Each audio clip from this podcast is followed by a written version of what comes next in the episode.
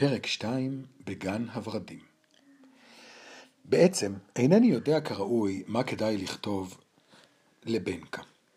מה שעבר עליי אינו דומה כלל לכל מה שעבר על אדם אחר, ואינני בטוח כי אדע לספר כך, שבנקה באמת יבין הכל. ניסיתי למצוא מילים מתאימות שאוכל לכתוב אותן, אבל אין כאלה. שמא בכל זאת אכתוב. קרה לי דבר שאין לו אח ודוגמה, אבל בנקה לא ידע מה מתרחש כאן בארץ מרחקים, ויהיה צורך לשלוח לו לפחות תריסר בקבוקים אם ארצה לספר לו את הכל אודות אבי המלך, על גן הורדים שלו, על יום יום, על אודות מירמיס, הלבן היפהפה שלי, ועל אודות קאטו, האביר הרשע בארץ החוץ. לא, לעולם לא אדע לספר את כל הקורות אותי. כבר ביום הראשון לקח אותי אבי המלך אל גן הורדים שלו.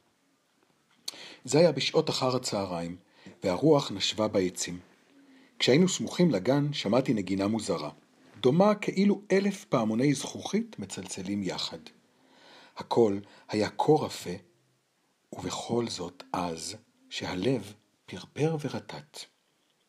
שומע אתה את צפצפות הכסף שלי? אמר אבי המלך.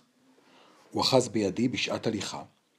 דודה אדלה ודוד סיקסטון מעולם לא אחזו בידי. איש לא אחז בידי לפני כן. ולכן אהבתי כל כך ללכת ולאחוז ביד אבי המלך, אם כי בעצם אני גדול יותר מדי בשביל זה. חומה גבוהה הייתה סביב לגן הורדים. אבי המלך פתח פשפש ונכנסנו בו. פעם אחת, לפני הרבה זמן, הרשו לי לנסוע עם בנקה לנווה הקיץ שלהם בווקסהולם. ישבנו על מדרגות סלע ודגנו בחכה. בדיוק כשהשמש עמדה לשקוע. השמיים היו אדומים כליל והמים כל כך שקטים.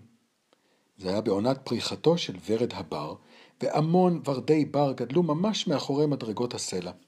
והרחק משם, מעבר למפרץ, הייתה קוקייה שקראה בקול גדול. חשבתי בליבי כי זה הדבר היפה ביותר בעולם.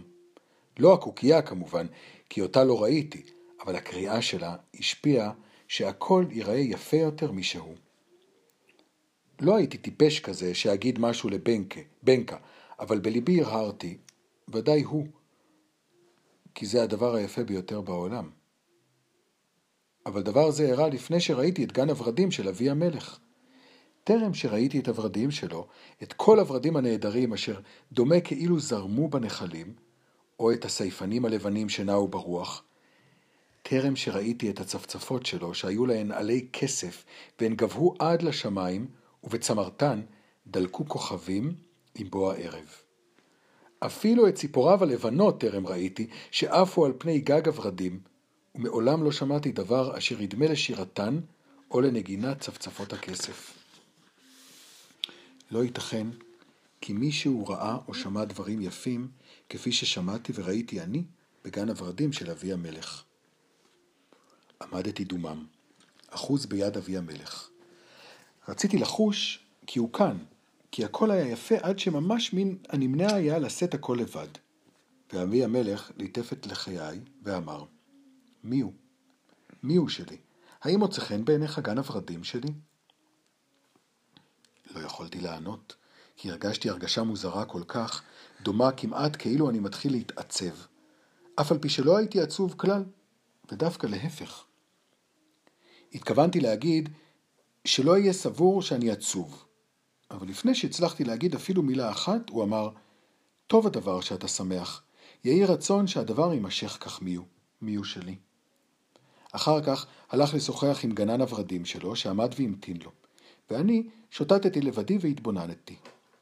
הייתי נבוך מרוב יופי, והרגשתי כאילו אני מלא גזוז.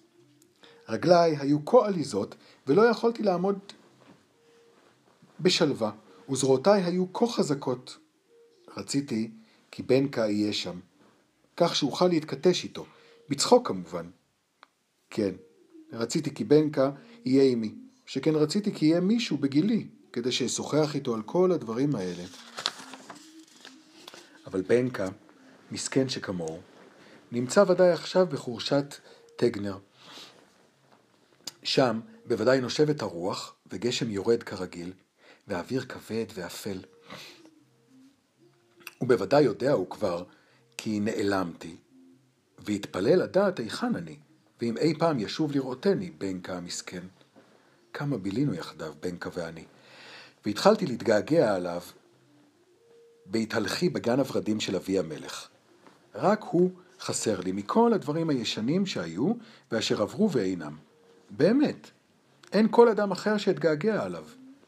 כן, שם הדודה לנדין, שהייתה תמיד טובה כל כך כלפיי, אבל בעיקר היה זה בנקה שבו הרהרתי.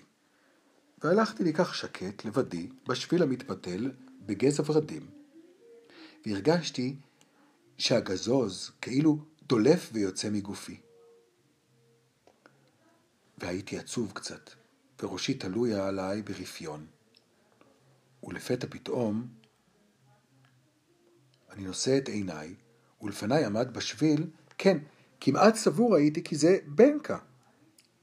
אבל זה לא היה הוא. זה היה יום יום. היה זה ילד, והיו לו שערות חומות כהות בדיוק כמו אצל בנקה, ואותן עיניים חומות. מי אתה? שאלתי. אני יום יום, אמר. ואז הבחנתי כי הוא שונה בכל זאת מבנקה. הוא נראה רציני יותר ויותר נחמד מבנקה. בנקה גם הוא נחמד כמובן, בערך כמוני, זאת אומרת די נחמד, אבל אפשר בכל זאת להתרתח לפעמים ולהתכתש. אפשר להיות ברוגז לפעמים, אם כי אחר כך משלימים כמובן. אבל עם איום איום מן הנמנע להתכתש בכלל. דומה כחביב ולמעלה מכל זה. אתה רוצה לדעת מה שמי? שאלתי. שמי בוסי. לא, עכשיו כבר לא. מי הוא? קוראים לי מי הוא. אני יודע כבר ששמך מי הוא, אמר יום יום. אדוננו המלך שלח להודיע בכל הממלכה כי מי הוא חזר הביתה. תארו לנפשכם דבר שכזה. אבי המלך שמח כל כך על שמצא אותי עד שצריך היה להכריז על כך לאורך ולרוחב המדינה. הוא נהג באמת מנהג ילדותי במקצת, אבל אני שמחתי כל כך כששמעתי דבר זה. האם יש לך אבא יומיום? שאלתי. קיוויתי ואף רציתי מאוד שיענה כי יש לו אב.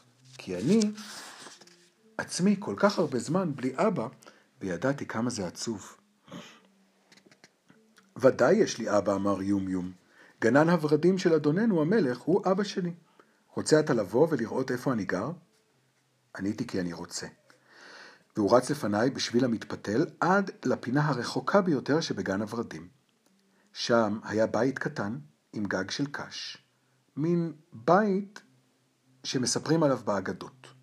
כל כך הרבה ורדים צמחו בקירות ועל הגג, עד שהבית עצמו כמעט ולא נראה. החלון היה פתוח, וציפורים לבנות עפו פנימה והחוצה ככל העולה על רוחן. בחוץ, ליד אחד הקירות, עמדו שולחן וספסל ושורה ארוכה של כוורות עם דבורים שזמזמו והתעופפו סביב לורדים. וסביב סביב צמחו סבכי ורדים, צפצפות וערבות עם עלי כסף. ומישהו קרא מבפנים מן המטבח, יום יום, האם שכחת את ארוחת הערב?